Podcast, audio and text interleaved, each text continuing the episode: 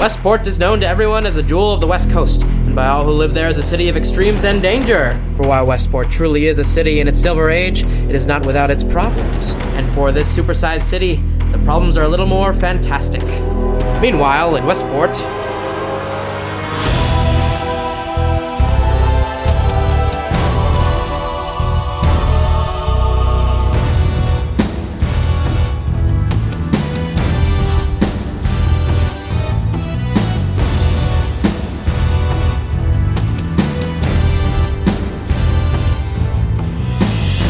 take you now to the sunny shores near our sunny seas and the docks of Westport's southern shipping district, a hub of goods and service just rife for a robbery. And speaking of such a dastardly crime, a lone unmarked delivery truck is pulling up to a security checkpoint right now. Hello, I have goods and services to drop off. Goodbye. Wait, wait, stop. Do you have a clearance? Uh, oh, uh, what? A clearance card to get into. Oh, oh, yes. Nah, not so much, no. Okay, well, you're gonna need a card if you want to get through this gate. That's the law.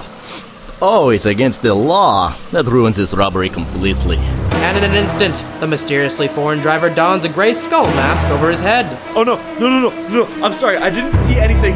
Zap him, he knows too much already.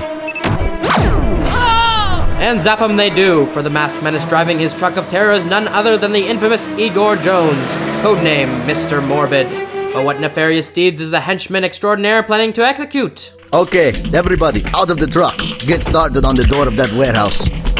And that's precisely what they do. From the back of the truck pour a half dozen men and women dressed in skeleton costumes, like the cheap ones you can buy from Halloween stores.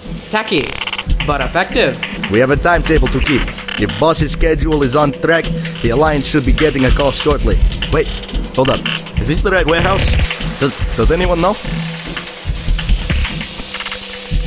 Cross National Industries. Yep, no, we're in the right place. I'd, I'd hate for us to just rob somebody out of the blue. That would be rude. We got it, boss. Doors wide open.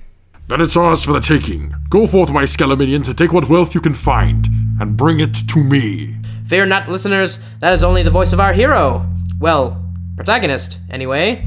For the sinister Dr. Skull is hardly the hero of this or any story. The criminal mastermind behind this Westport heist emerges from the back of the delivery van, wearing a grim, grinning skull mask and sharp white lab coat. Mr. Jones, am I to assume everything is on track this afternoon? As on schedule as we can be.